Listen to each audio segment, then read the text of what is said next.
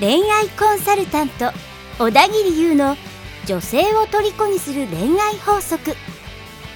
ポッドキャスト小田切優の女性を虜にする恋愛法則は女性関係に悩んでいる男性向けに恋愛がうまくいくノウハウを伝授し延べ5600人以上の恋愛をサポートしてきた小田切優がお送りする女性から求められるような男に生まれ変わる番組ですそれでは本日の番組をお楽しみくださいはい、ジョブです。小田切優です。そんな感じで、えー、っとですね、今回も、えー、音声を取っていきたいと思います。はい。いう感じで、えー、今回は、えーですね、えー、短所が長所になるテクニックということについてお話ししていきたいと思います。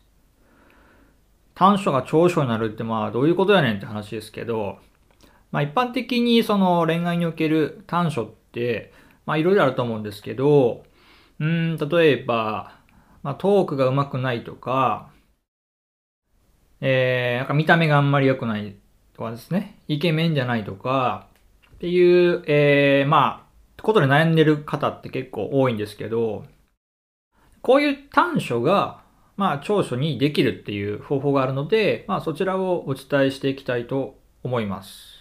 なんかね、一見こうやって聞くとなんか、魔法みたいなね、そんなマイナスがプラスになることってあるんですか？みたいな感じかもしれないですけど、まあ、あの、そういうことなんですよ。これね、そういうことなんです。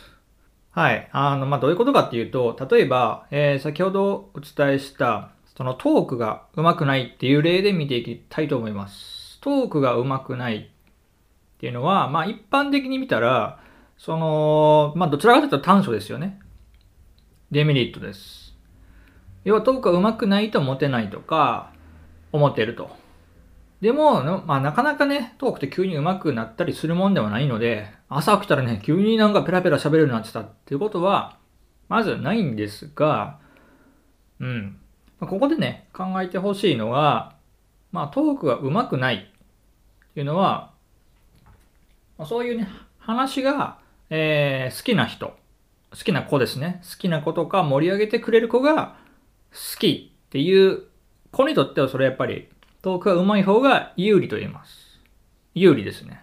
メリットになるんですけど、じゃあ、その女の子全員が全員、そういうね、話が上手い人が好きっていうわけでもないんですよね。うん。つまり全員にとってトークが上手いっていうのはメリットにならないこともあるってことです。ここ結構盲点かもしれないんですけど、あの、男はね、そういうふうに思うことってのは結構あるんですよ。やっぱトーク上手くないとね、みたいな、楽しませないとダメだ、みたいなイメージってあったりするんですけど、それはもう全員じゃないわけですよ。女の子全員がそれを求めているってわけではないです。うん。じゃあこのトークがあまり上手くないっていうのが、こうメリットになる場合っていうのは、例えば、えっ、と、まあ物静かな男性が好きとか、落ち着いてる人が好きっていう子の場合だと、別に上手くなくてもいいわけですよ。だってね、物静かってことは、そんなペラペラペラペラ話すようなね、人とか、まあ落ち着きないみたいな感じで思われたりとか、うん、やっぱ大人な男性って、そんなに口数多くなかったりするんですよね。女性が求める大人の男性像っていうことをイメージしてほしいんですけど、なので、そういう子に対しては別に全然トークが上手くないっていうのは、大したね、デメリットにはならないわけですよね。逆にメリットになるみたいな。そうなんですよね。逆にそういう落ち着いてる人が好きっていう子に対して、ペラペラペラペラ、ね、オーナーパスみたいにバーって話してたら、ね、ふざけたこと言ったりしてたら、これ反応は避けてしまいますよね。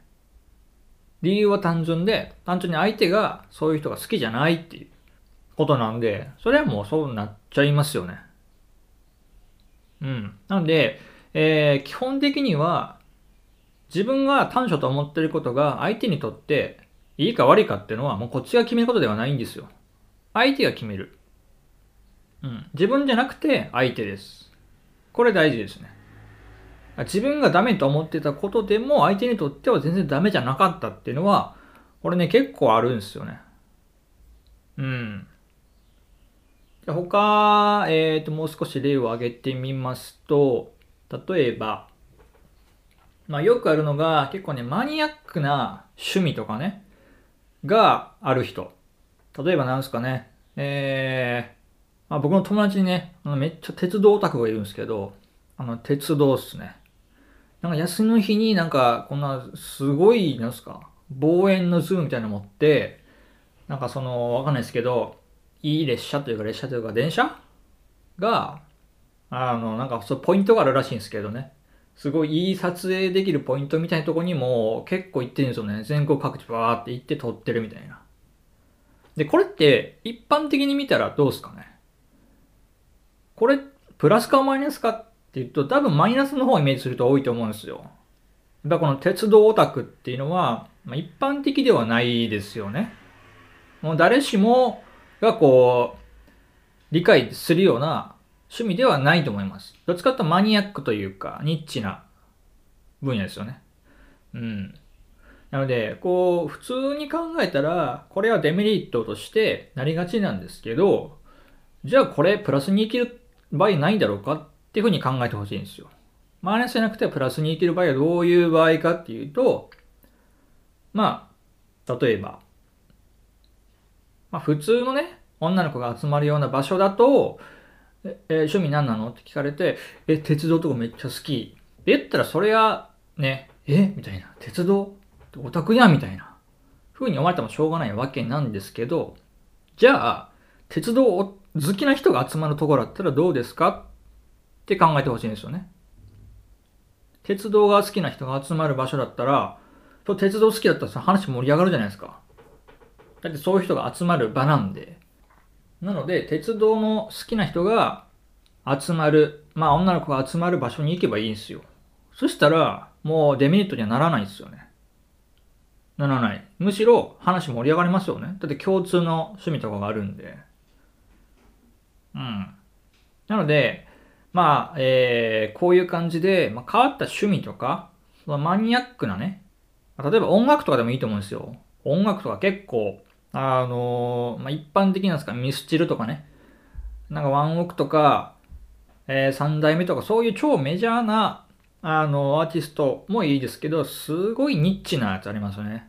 超ニッチななんですか、もう海外の、えー、黒人、この黒人がやってるなんかジャズとかね、あなんかサイケデリックみたいな音楽がめっちゃ好きでとかっていうと、やっぱ一般的には分かってもらいにくいんですけど、そういう人がそういうのが好きな子にとってはそれめちゃくちゃメリットじゃないですか。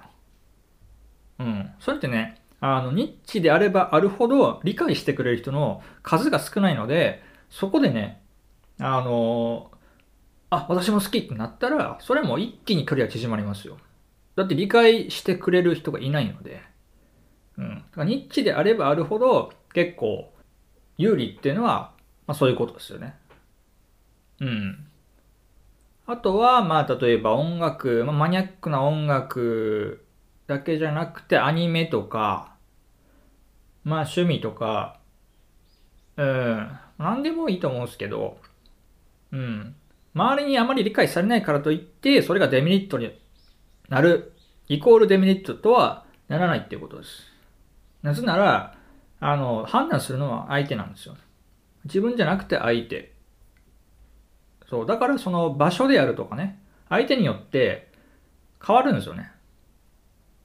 うん。なので別に自分がね、一般受けしないなんか趣味とかあるから、ちょっとやっぱり不利なんだっていうふうには考えないでほしいです。例えばミスチル好きな子なんてめちゃくちゃいるじゃないですか。僕結構ミスチル好きなんですけど、だったら別にミスチル好きって言っても、ああ、そうなんだっていう感じに、ね、なるかもしれないんですよ。だってみんなが好きなんでね。逆になんか超マニアックなね、誰も知らないようなアーティストが好きっていうので繋がったらそれはもう強いですよね。うん。で、当然そういう人は印象に残りますし、まあ、そこからね、関係も深めていきやすいっていうことがあります。なので別にね、あの自分がそういう短所ばっかりだって言って、こう、塞ぎ込まないでもね。じゃあ逆に自分がそういう有利にできる場所とか、コミュニティとか、子はどこに集まってるんだろうか、どこに行けば出会えるんだろうかっていう視点を持ってほしいんですよね。うん。それってもう立派な武器なんでね。別にその周りに合わせて、あ、じゃあこういうアーティストが受けいんだからこういうアーティスト好きになろうみたいな風には考えなくてもいいです。もちろんそれもありっちゃありなんですけど、ありっちゃありなんですけど、まあ、結構大変というかね、精神的にもまあきついかもしれないので、好きじゃないね、そこに行くっていうのは。なので、まあ考え方次第で、あの、全然プラスになるので、まあ、そういう視点を持って、こう、女性と、こう、接してほしいというか、女性を探してほしいっていう、えー、感じになります。はい。で、今回はまあ、短所が長所になるっていうテクニックですよね。テクニックとかまあ考え方ですね。そういうノウハウもあるよってことを知っていただけたらなと思います。はい。まあこれ結構ね、こういう考え方は、えー、いろんな場所とか場面って応用聞くのでね。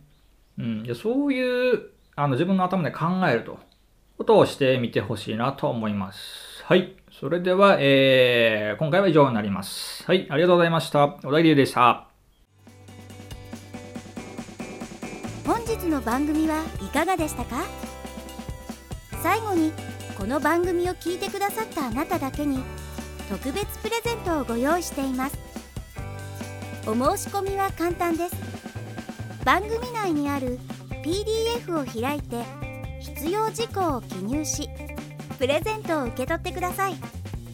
もちろん無料ですのであなたの恋愛に役立ててくださいね。